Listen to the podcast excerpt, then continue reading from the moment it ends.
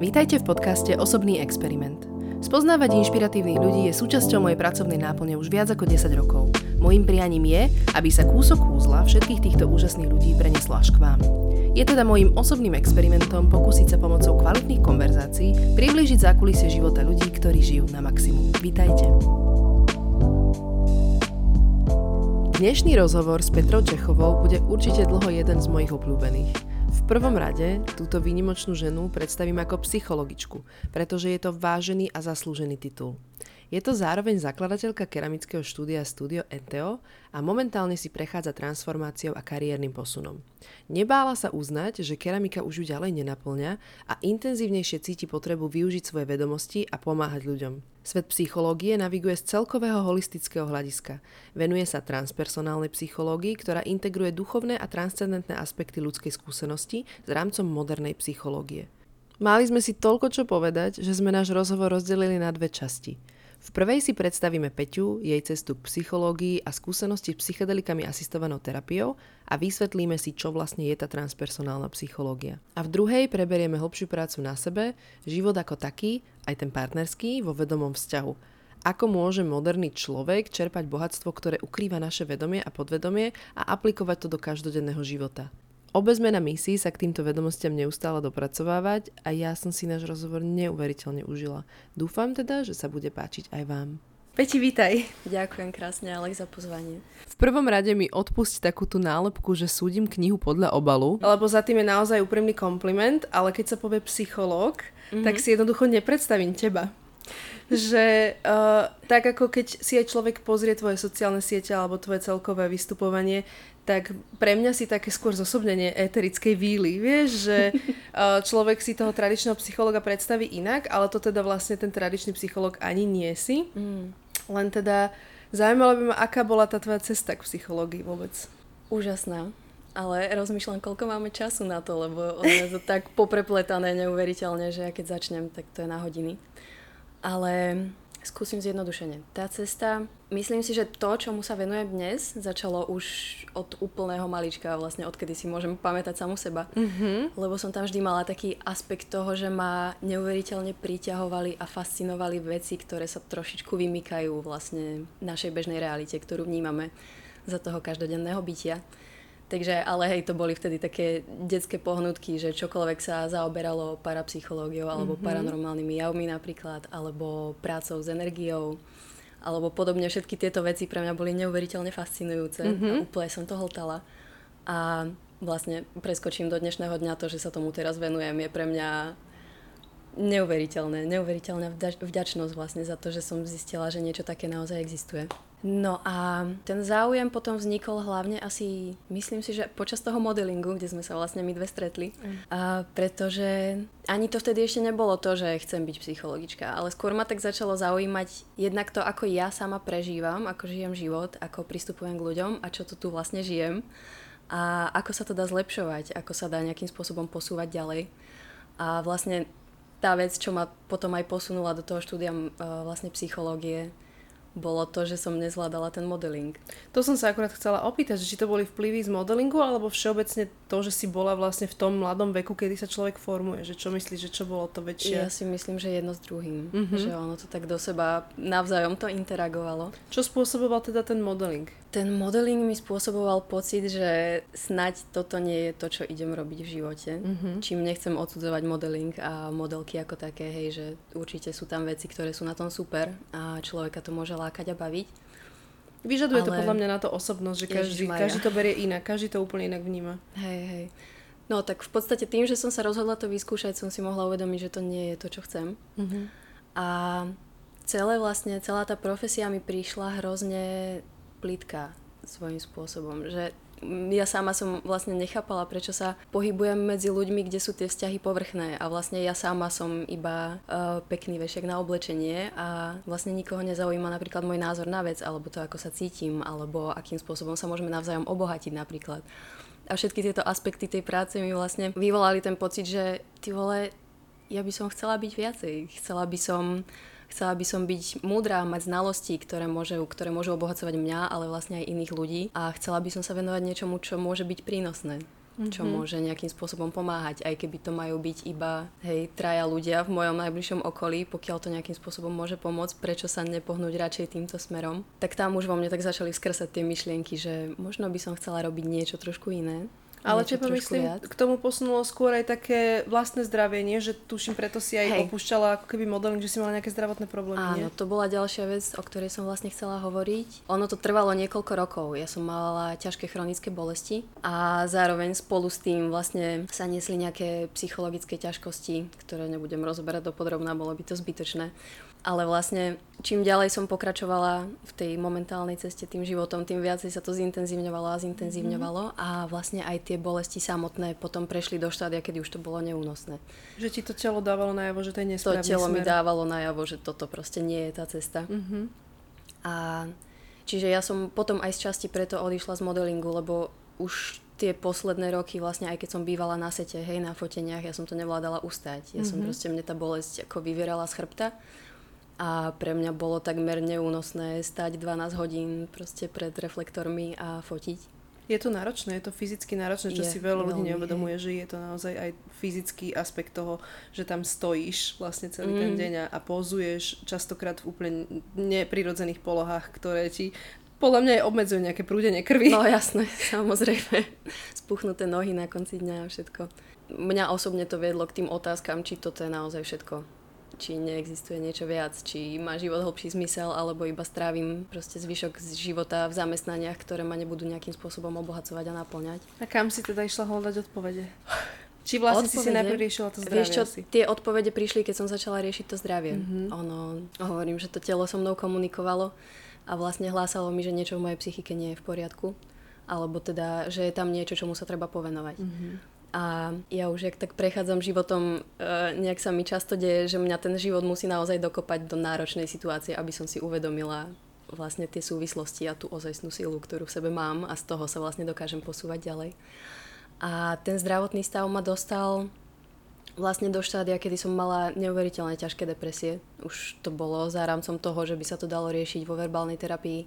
Tak je to nepríjemné a ten stav jednoducho mať Je, to bolo doslova, že moje telo bola klietka a ja mm-hmm. som mhm. nevedela, ako z toho uniknúť a vlastne čo s tým robiť. A potom vlastne minulé, ako som tak reflektovala pred našim rozhovorom, som si spomenula, že ten najväčší zlomový bod, ktorý pre mňa nastal, bol, keď mi vlastne vtedajšia ešte partnerka môjho otca, ja som za nimi jeden deň prišla v plači, že nech mi vybavia doktorov, nech mi zoženú operáciu, že ja to chcem zoperovať, že ja už neviem ako ďalej, ja sa nedokážem hýbať bez liekov. A ona si ma vtedy posadila a pozrela sa na mňa a povedala mi, že tebe nič nie je, ty to máš všetko vo svojej hlave. A v tom okamihu som si myslela, že ju roztrhám. Áno. Lebo to proste, ako človek je na dne, kopni si do ňoho ešte, hej, vtedy som bola, že ty kokos, ženská, ja ťa zabijem ale v podstate spätne, keď sa na to obhliadam, tak mala pravdu. A fakt to, že ja som sa naštvala v tom okamihu a rozhodla som sa, že OK, tak fajn, ja to idem vyskúšať a idem na tú terapiu a idem to skúsiť riešiť, mi vlastne obratilo život úplne na ruby v mhm. podstate. Mm-hmm. A nasmerovalo ma to vlastne na túto cestu, ktorú Akou teraz... terapiou si ale začala? Teda vlastne ako si vôbec, že kde si hľadala, alebo čo, čo bolo ten prvý krok, teda keď si sa rozhodla, že idem na terapiu? Mm-hmm. V podstate, ja som ešte vtedy v tom veku, ja som mala 20 rokov, takže mm-hmm. som nemala šajnu, že aké rôzne smery existujú. Našla som si uh, súkromného terapeuta a tam som vlastne začala chodiť. A postupne sme síce ako formou iba verbálnej terapie spolu prechádzali, že čo sa teda môže diať, ako to vnímam a tak ďalej. A potom som vlastne prišla do bodu pochopenia, kedy som si uvedomila, že ja mám v sebe potlačené neuveriteľné množstvo nespracovaných emócií.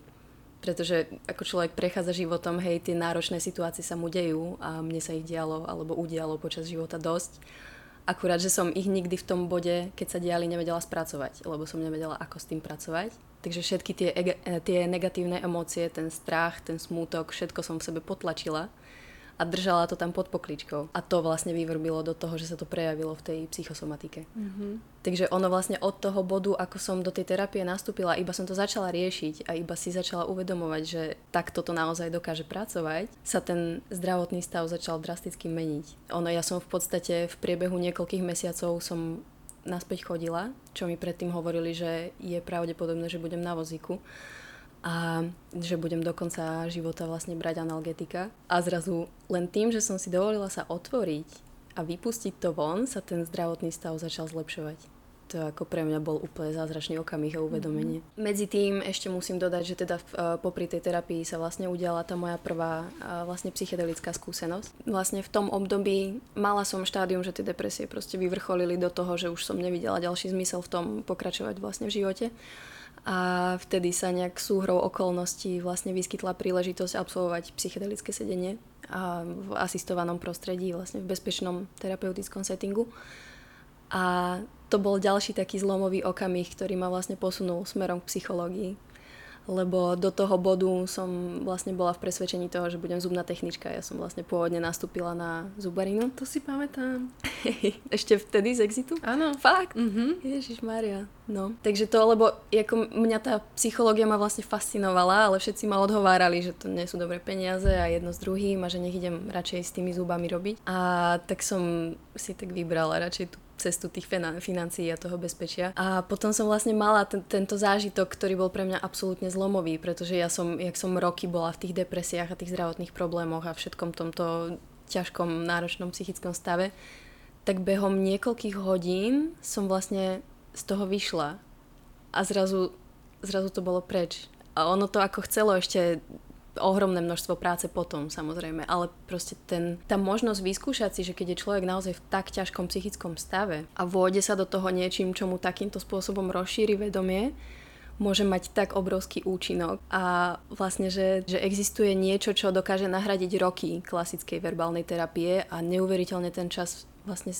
stiahnuť, zmenšiť ho, bolo pre mňa úžasné. To bolo, to bolo pre mňa je to veľmi, veľmi fascinujúca tematika. Ja keď som si robila prieskum k tomu, aby som vedela vlastne vôbec viesť tento rozhovor, keďže o psychedelikách som nevedela absolútne nič. Mm. A samozrejme som teda natrafila na práce Stanislava Grofa. Uh, on veľmi pekne v to bola kniha zo 75.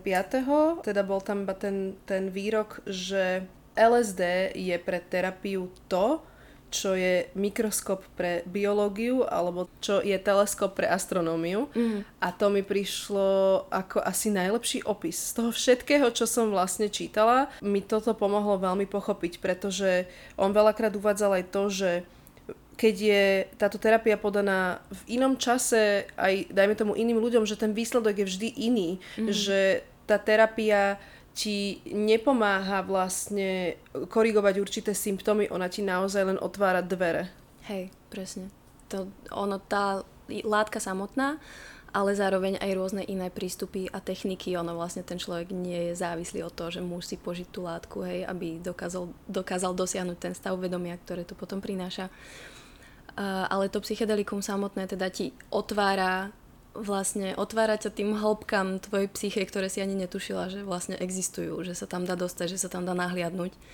A v tom si myslím, že je to neuveriteľne jednak fascinujúce a prínosné, lebo môže byť ľudia, ktorí napríklad majú potlačené traumatické uh, zážitky, bohovie z detstva, kedy si to kedy to bolo napríklad tak silné, že to vlastne potlačili úplne a vytesnili a nepamätajú si to je na základe toho možné mať vlastne ten zlý trip, alebo ak by som to tak voľne preložila, že ma, mať negatívny zážitok z tej terapie na základe toho, že vlastne možno uh, to na teba práve, že nebude pôsobiť ako otvorené dvere, ale možno ťa to vystraší?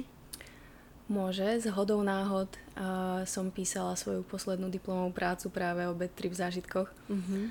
A ono, ľudia, ktorí sa v týchto sférach vyskytujú alebo majú skúsenosti s tými látkami, už ich ani neoznačujú ako bad trip skúsenosti. Oni ich proste označujú ako skúsenosti. Mm-hmm. Lebo to, ako tá látka pracuje, je v tom, že ťa otvorí tomu, čo máš vlastne v nevedomí. Takže samozrejme, pokiaľ máš v nevedomí potlačené negatívne emócie a teraz ten náklad, ja neviem, hnevu, frustrácie, čohokoľvek, čo ti tam spôsobuje tie problémy, vplyvom tej látky sa ti to vlastne dostáva do vedomia a ty si s tým konfrontovaná. Mm-hmm. A to potom ľudia vlastne zažívajú ako tú bad trip skúsenosť, pretože čakali, že príde osvietenie a naopak im prichádza ako obrovský strach napríklad zo smrti alebo úzkosti alebo podobne. Ale práve to je to liečivé, že pokiaľ sa s tým človek v tom stave rozhodne pracovať, tak to môže potom dojsť do toho, že sa to všetko prečistí a človek naozaj prejde do toho, že to bude pre neho neuveriteľne prínosné. Uh-huh. Ale samozrejme potom teraz hovoríme čisto o tom bezpečnom terapeutickom settingu, pretože sú experti, ktorí si dajú psychedelika niekde na festivale alebo na party a vlastne namixujú to s inými látkami napríklad alebo s alkoholom. Vtedy je to bad trip, bad trip lebo vlastne ten človek má taký zmyslový overload, ktorý sa na ňo valí, že v podstate sa to myslím si, že ani nedá inak. Nevieš sa podľa mňa ponoriť dovnútra vtedy, akože môže to byť sranda. Hej. Môžeš mať aj good trip, ale nebude to Hej, vlastne hej. trip, ktorý by bol terapeutického charakteru. Presne tak. Čiže tuto v tejto sfére vlastne to, na čo sa kladie najväčší dôraz, je ten set a setting. To je to, čo vlastne bude na, nasmerovávať ten, ten trip, ktorý sa má diať. A čiže to je jednak to prostredie, v ktorom to berieš, ktoré musí byť pres, bezpečné, nejakým spôsobom estetické, aby sa tam človek cítil dobre a v poriadku a hlavne bezpečne. A potom to vnútorné nastavenie, s ktorým do toho človek ide. Ten zámer, ktorý si tam dáva. Hej, chcem poliečiť niečo, čo mi spôsobuje ťažkosti celý život. A tá látka, alebo tá, tá práca vlastne s tým vedomím už ho tam nasmeruje potom a dá sa na tom pracovať pekne. A to je vlastne súčasťou uh, transpersonálnej psychológie, ktorú teraz ešte doštudovávaš, alebo že sa tomu venuješ po tvojom štúdiu psychológie? Áno, je to, je to nejakým spôsobom táto téma, teda psychedelická je súčasťou transpersonálnej psychológie. Venujem sa jej formou toho, že si vlastne teraz robím terapeutický výcvik práve v transpersonálnej psychoterapii a ten teda ešte bude trvať uh, kúsok vyše roka, kým vlastne budem môcť začať robiť napríklad tie holotropné dýchania, ktoré sú taktiež súčas, súčasťou. Povedz mi kľudne o tom viac, že čo to vlastne znamená tá transpersonálna Mhm. a je, iba rozviň teda, že aký je tam možno, možno porovnaj ten rozdiel medzi tou tradičnou terapiou a touto. Hej, a ten hlavný rozdiel, rozmýšľam z ktorého konca to zachytiť. Ale začala by som asi tým, že ono tá psychológia sa vlastne vyvíjala nejakým spôsobom v priebehu času. A, dala by sa rozdeliť, vlastne ten posun by sa dal rozdeliť na nejaké vlny, hej, ktoré postupne prichádzali a tak, jak sa to menilo. Čiže od tej prvej to vlastne začalo od behaviorizmu, potom sa postupne prechádzalo k psychoanalýze, hej, tam poznáme Freuda všetci, a nejaké hlbinné skúmanie. A potom postupne prešla do humanistickej psychológie. A tam už vlastne sa začali riešiť témy ako mm, vlastne to, že človek je napríklad vo svojej podstate dobrý, hej, že má tú schopnosť um, sebarealizácie napríklad a vlastne celé je to tak viacej pozitívne uh, orientované nie na to, že sa človek zaoberá tým, akú má diagnózu, ale skôr tým, čo dokáže robiť um, smerom k tým pozitívnym nejakým Mm-hmm. uh, výsledkom. No a potom vlastne z humanistickej psychológie vznikla práve transpersonálna psychológia a tá začala brať do úvahy uh, vlastne spirituálnu stránku alebo duchovnú stránku ľudskej existencie a celkovo vníma človeka vlastne ako biopsychosociálno-spirituálnu jednotku. Má na to veľmi holistický pohľad. A jednak berie do úvahy alebo uznáva teda, že vedomie nie je niečo, čo by vznikalo v mozgu, niečo, čo vytvára vlastne náš organizmus, ale že vedomie je niečo, čo je univerzálne a všade prítomné a vlastne prelnuté všetkým. A ďalej vlastne sa venuje rôznym prístupom, kde sa človek môže dostať práve do stavu vedomia, kde sa dokáže stretnúť s nejakou hlbšou duchovnou podstatou samého seba, čo potom môže mať neuveriteľne prínosné a liečivé vlastne účinky Mm-hmm. pre, pre človeka. Ono, všetci sa samozrejme ženieme za šťastím, každý chce byť Mm. šťastný, to je podľa mňa uh, cieľ číslo jedna, ale uh, to šťastie je častokrát vnímané ako to, čo môže byť opísané ako radosť. Že si robíme radosť, že to častokrát vnímajú ľudia ako šťastie Mm-hmm. a pritom ale keď si urobíš radosť, niečo si kúpiš, ideš na dovolenku, vypiješ si s kamošmi, zabávaš sa, nie je to dlhotrvajúci stav. A práve to dlhodobé šťastie je podľa mňa docielené tou prácou na sebe, pretože pramení z toho, že si naplnený. A naplnený nikdy nebudeš vlastne týmito vecami, ktoré sú radostné, môžeš mať život pretkaný radostnými vecami, mm. ale nejako ti to nepomôže sa popasovať so životom, pretože ten život ide ďalej so všetkým, čo prináša, s každou jednou výzvou a viac ti teda pomôže sa s tým popasovať táto práca na sebe a hlboké uvedomenie seba sa s tým, že to potom zabezpečí tvoje, tvoje dlhodobé šťastie. Že práve toto, keď ti poskytne, že život je rovnako náročný tak či tak, ale keď máš tie nástroje zo mm. seba, ako s tým pracovať, tak vieš ten život prežiť o mnoho kvalitnejšie. Hej, presne. To je práve to, že a k tomu vlastne potom aj smeruje tá forma tej psychoterapie, že učí človeka stať sa cel, celistvejším. Mm-hmm. A vlastne uvedomiť si, že ten, tento šťastie a tá radosť a láska k životu musí naozaj prameniť z neho a keď to nájde a naťukne ten prúd, tak vlastne tá kvalita života sa neuveriteľne zmení, pretože už nie je závislý vlastne na tých vonkajších vonkajších nejakých veciach, ktoré mu tú radosť budú prinášať. To, to je... je veľký cieľ. Ako teda pristupuješ k tomu človeku, že keď uh, za tebou niekto príde, nevie čo so životom, alebo prípadne má depresie, úzkosti, také tieto naše kvázi každodenné diagnózy, mm. niektoré, s niektorými dokonca žijeme, že vlastne si myslíme, že tak to má byť, má to každý, ale že ty tam vidíš tú cestu von z toho. Ale ako pristupuješ k tomu človeku, že ako ho naviguješ? V prvom rade ako k ľudskej bytosti a s pochopením toho, že, že sme si všetci rovnocenní a, alebo vo svojej podstate ako ľudia sme si všetci rovní, hej, a všetci v podstate rovnako trpíme, rovnako cítime bolesť a rovnako môžeme prežívať lásku a naplnenie a radosť zo života. A v podstate nebaví ma ten pohľad uh, toho, že ja som tu psychológ a ty si klient, hej. Pre mňa je to, že sme dvaja ľudia, ktorí proste sa v nejakom bode stretli na ceste životom a ja mám možno skúsenosti a vedomosti, ktoré tebe môžu pomôcť navigovať to. A poďme sa spoločne, ono je to ako keby nejaká forma sprievodcu, keď si to tak zoberieš. Mm. A poďme sa na to spoločne pozrieť a poďme začať hľadať tie súvislosti toho, prečo, prečo sa ti možno toto deje, prečo sa staviaš do role obete, prečo sa na to nepozeráš napríklad tak, že ťa ten život chce niečo naučiť, že ťa chce nejakým spôsobom posunúť ďalej.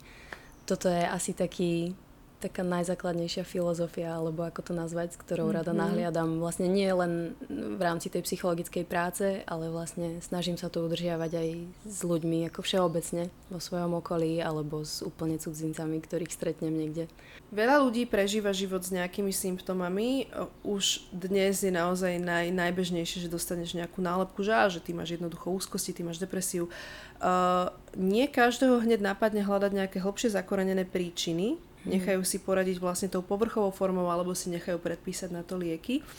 Ale ty teda ako ten odborník, ako hľadáš tie hlbšie zakorenené sú veci, ktoré s tým na prvý pohľad možno ani nesúvisia, že akým spôsobom sa dajú odhaliť tieto veci? Tak v tom terapeutickom settingu už aj iba tým rozhovorom, hej, že ten klient vlastne rozpráva o tom, aký žije život momentálne, aké má vzťahy, aké má pracovné vzťahy, čo pociťuje počas toho života. To už sú také základné nejaké uh, nejaké základné mapovanie, od ktorého sa potom dá odraziť a ten psychológ sa vlastne potom vie pohnúť ďalej a začať nejakým spôsobom, lebo ten človek to často nevidí, hej, že on si Veď môže myslieť, práve. že práve, že život je úplne v pohode a že kričať na seba s manželkou je úplne normálne a vlastne od toho je tam ten terapeut, aby ho trošku nasmeroval k tomu, že sa to dá aj nejakým iným spôsobom.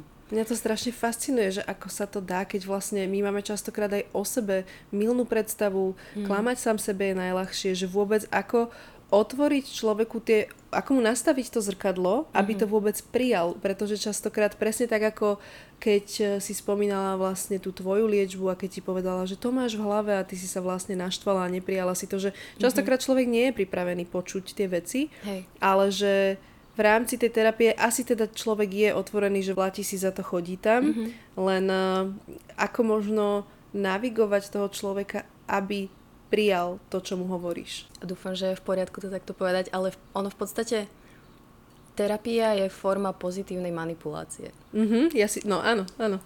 Hej? Pekne uh, povedané. že vlastne tou mojou úlohou nie je to povedať človeku na rovinu, že deje sa ti toto a toto a toto, pretože toto a toto a toto.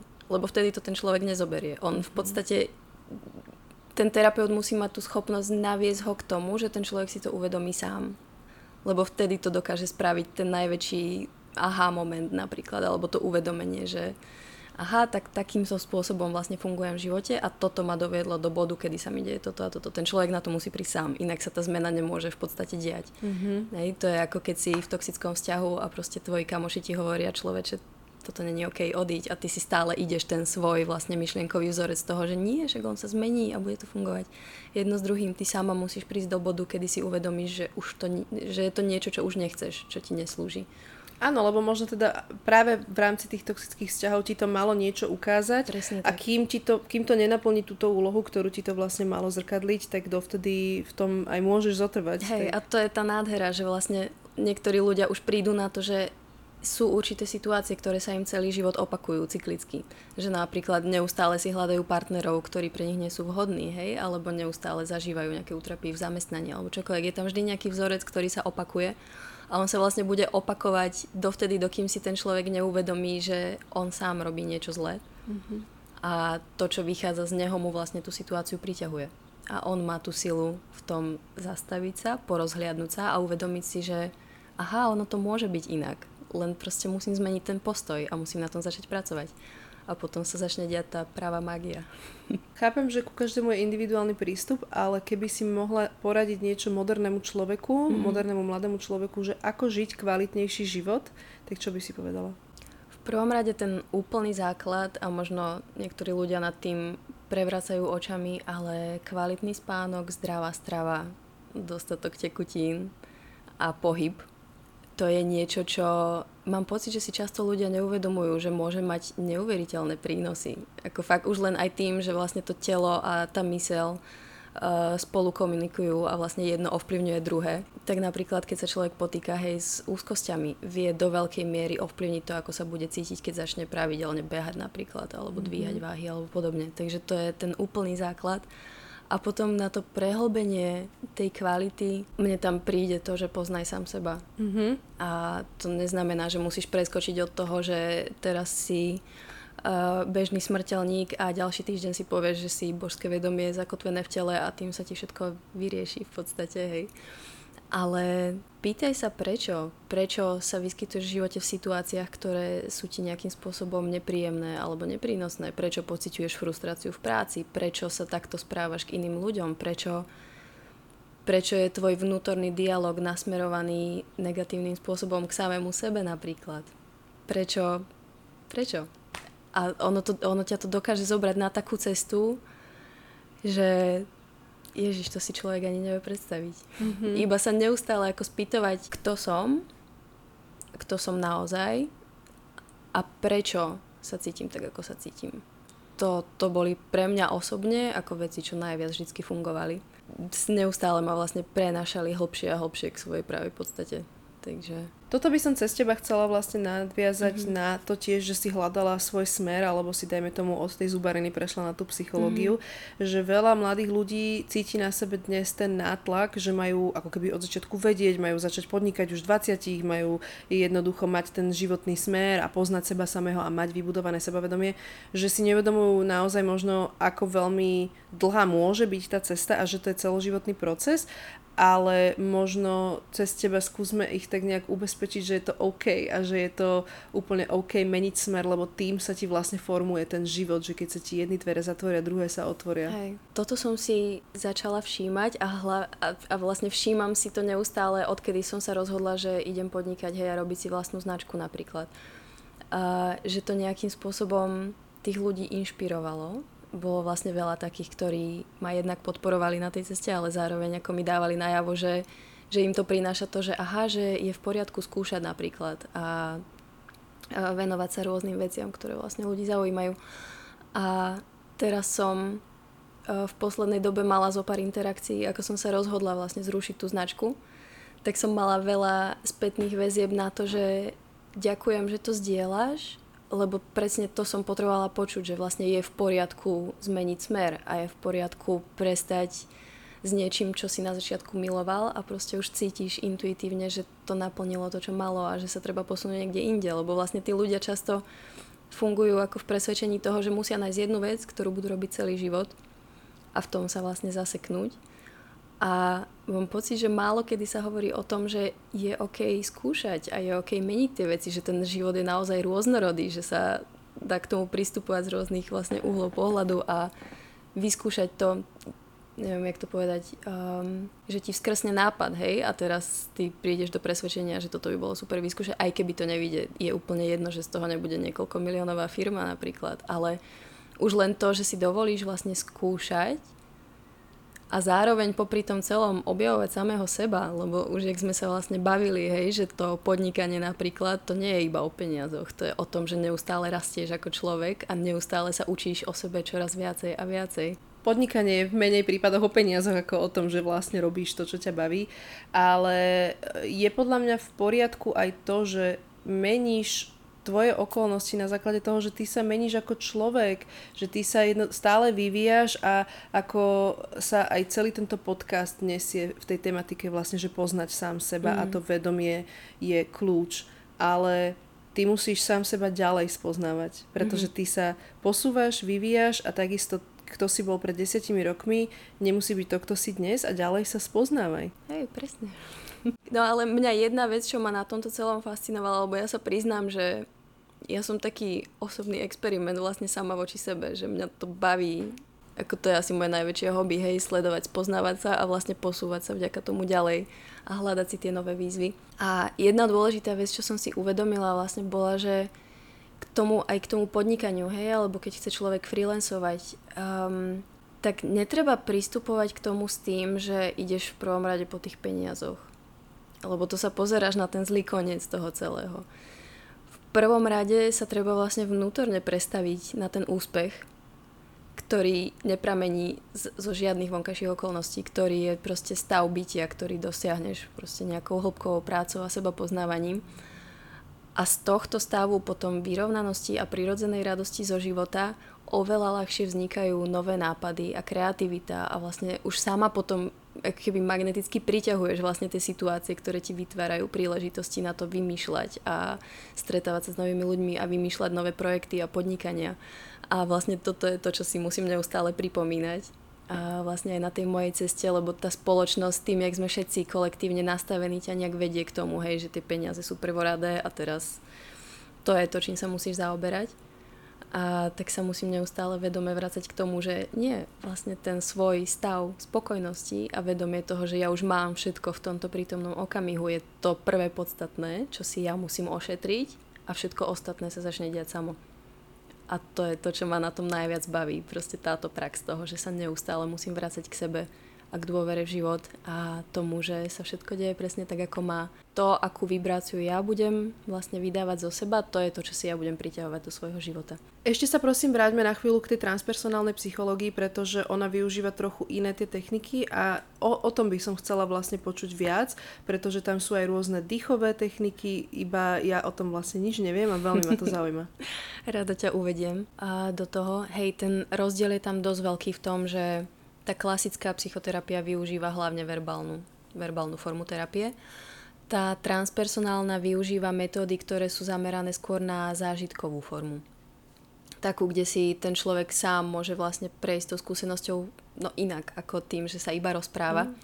A v tom si myslím, alebo teda v tom viem, že je tá forma terapie oveľa efektívnejšia, pretože vykecávať sa môžeš roky, hej ale tým, že práve tým vlastným prežitkom uh, sa vieš k tým problém, problémovým oblastiam napríklad tvojho života dostať oveľa rýchlejšie a rýchlejšie, rýchlejšie to rozpracovať.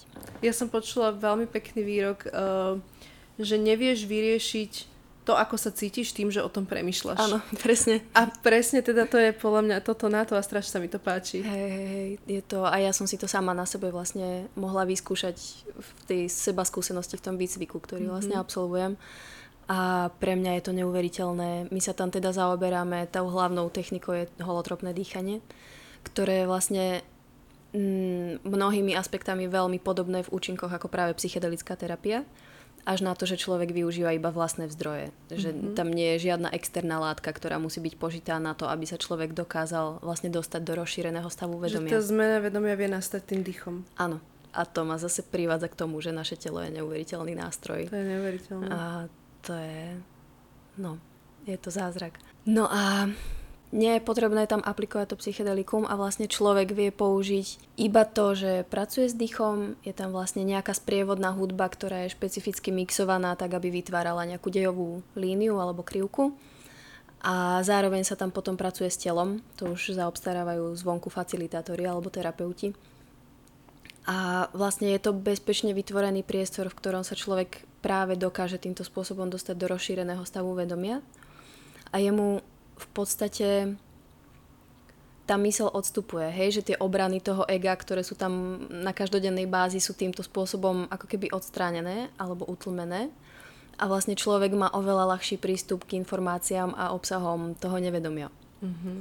A o to jednoduchšie sa vie potom dostať, ono, je tam niečo ako keby prirodzená, vlastne daná liečivá schopnosť ľudskej duše, ktorá toho človeka nasmeruje práve k tomu, čomu sa treba povenovať v tom procese a ono už to často ako tam pracuje predtým, ako človek príde na to samotné uh, samotné dýchanie. Že to len tomu otvorí. A ty už len, len si dovolíš, už len tým, že si dovolíš ísť vlastne na tú dýchačku a dovolíš si do toho vstúpiť, pomáhaš tomu, že tie dvierka, ktoré ti to blokovali, sa otvoria a zrazu vieš byť v kontakte vlastne s tým, čo treba riešiť. Čiže napríklad človek môže mať uh, radu skúseností, ktoré sa mu opakovali v živote, hej, uh, napríklad nejaké traumatické zážitky. A ty tým, že vstúpiš do toho rozšíreného stavu vedomia, sa vieš nejakým spôsobom vrátiť naspäť do toho prežitku. A ono ten problém tam nie je preto, že, že tá udalosť sa stala, aj keď samozrejme je to nepríjemné a nemalo by sa to diať. Ten problém je, že ten človek vlastne vtedy, keď sa to dialo, nevedel spracovať tie emócie, ktoré s tým prechádzali. Hej, ten strach napríklad, alebo to napätie. Nevedel, ako s tým pracovať vtedy a ono sa mu to nejakým spôsobom energeticky uložilo v tele, dajme tomu, alebo v nevedomí. A to je to, čo tam potom vlastne spôsobuje tie problémy v prítomnom čase. Áno, to je tiež ďalší, ja som plná e, výrokov, lebo stále niečo čítam, ale uh, tiež sa mi veľmi páčilo to, že ty nie si tvoja minulosť, ty si to, ako si sa s ňou popasoval. Hej, presne. A Takže tam... keď na to nemáš ten nástroj, prípadne si to naozaj tak potlačil, že o tom ani nevieš, tak presne táto forma terapie môže byť na to ideálna. Hej, a to ma vlastne, to mi aj navezuje na tú tvoju otázku, že čo ako človek môže vlastne začať hľadať súvislosti medzi tým, mhm. čo sa mu deje v dnešnej dobe s tými drobnými diagnózami napríklad alebo nepríjemnosťami. Práve napríklad absolvovanie takéhoto workshopu môže byť ohromne prínosné, lebo to ma vlastne dostáva ešte k tomu, že tá transpersonálna psychológia je špecifická v tom, že tá mapa psyche ako takej bola rozšírená o, o iné sféry, ktoré sa doteraz nebrali do úvahy že vlastne v tej bežnej psychológii sa berie do úvahy iba biografická úroveň, vlastne to od detstva do teraz.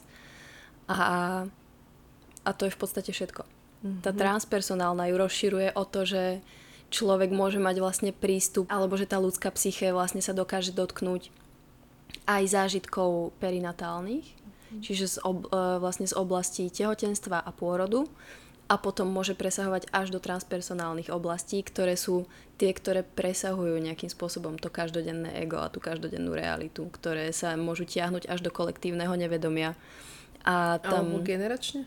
Alebo hej, tiež generačné napríklad. To je všetko to, čo si človek vlastne dokáže niesť v tom energetickom poli so sebou a ani si to nemusí uvedomovať, že to tam je.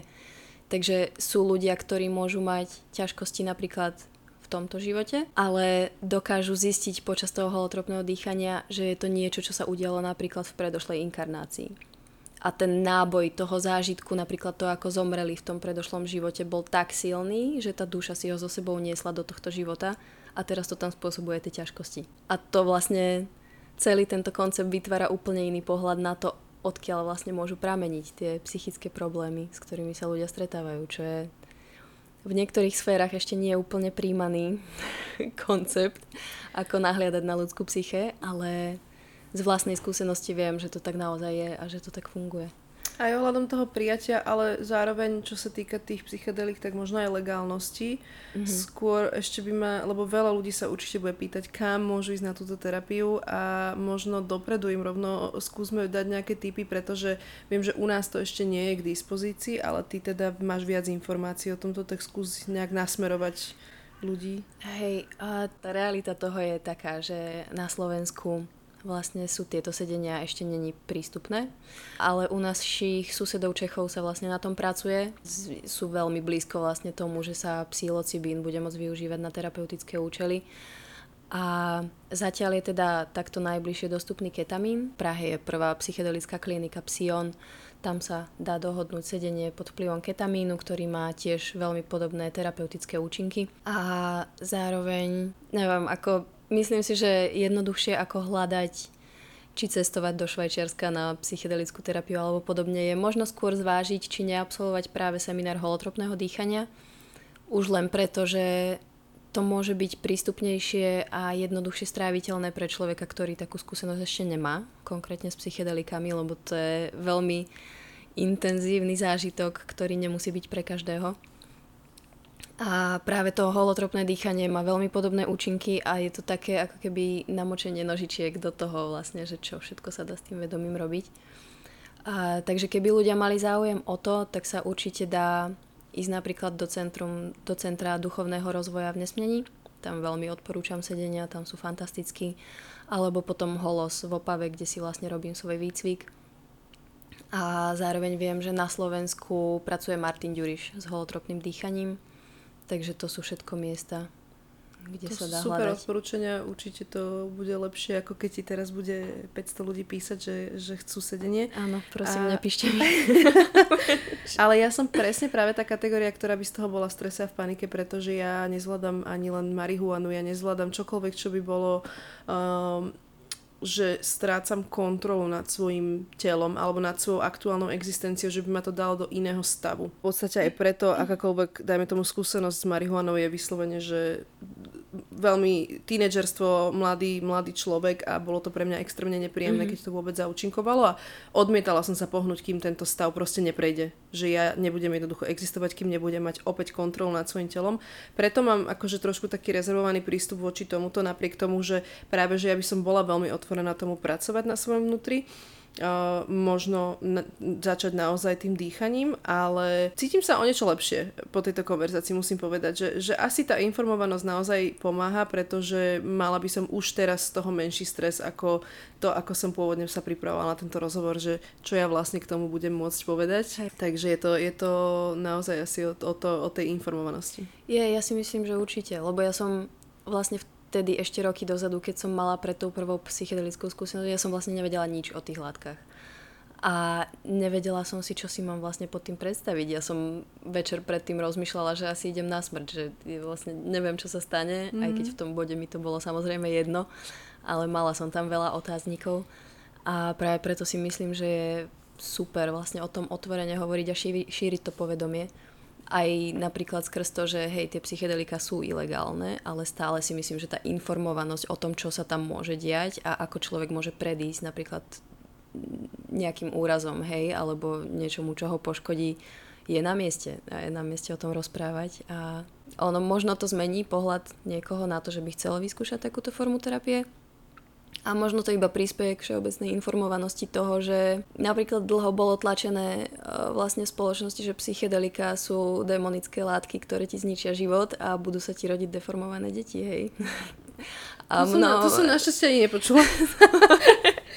tak to sú dobré správy, ale napríklad toto boli presvedčenia, ktoré sa niesli uh, ešte niekoľko desaťročí dozadu. Tým pádom to spôsobovalo aj ten postoj spoločnosti k tomu, že na jednej strane tu bolo niečo, čo dokáže radikálne zmeniť a zlepšiť psychiku človeka a na druhej strane, hej, to vnímame z toho pohľadu, že toto je to, čo ťa zničí a zabije a zhoríš pekle. Doba a... sa posúva našťastie, že, že aj tým, že predpokladám, že čoskoro to bude dostupné aj u nás, tak uh, sa musí nachádzať stále viac a viac dôkazov o tom, že to funguje. Hej, a našťastie teda tá druhá vlna, tá psychedelická renesancia sa dvihla. Ono vlastne ako dlho boli zakázané, tak to prešlo do toho, že už sa zase povolujú vlastne tie výskumy s tým, ktoré všetky poukazujú na to, že ten potenciál je tam neuveriteľný. To je len tak ďalej. Super, no cítim sa o mnoho lepšie. My máme toho strašne veľa na rozobratie a chcela by som to prelnúť do takej nejakej životnej oblasti mm-hmm. a mhm. my sme sa bavili veľa aj o partnerskom živote, takže tém je skutočne veľa, ale ja by som to v tomto bode asi na chvíľu zasekla a začala druhú časť, pretože ab, aby sme tie epizódy držali v nejakej mm-hmm. strebateľnej časovej hranici. Takže ak by vás to zaujímalo ďalej, prepnite si na ďalšiu epizódu a budem sa tešiť.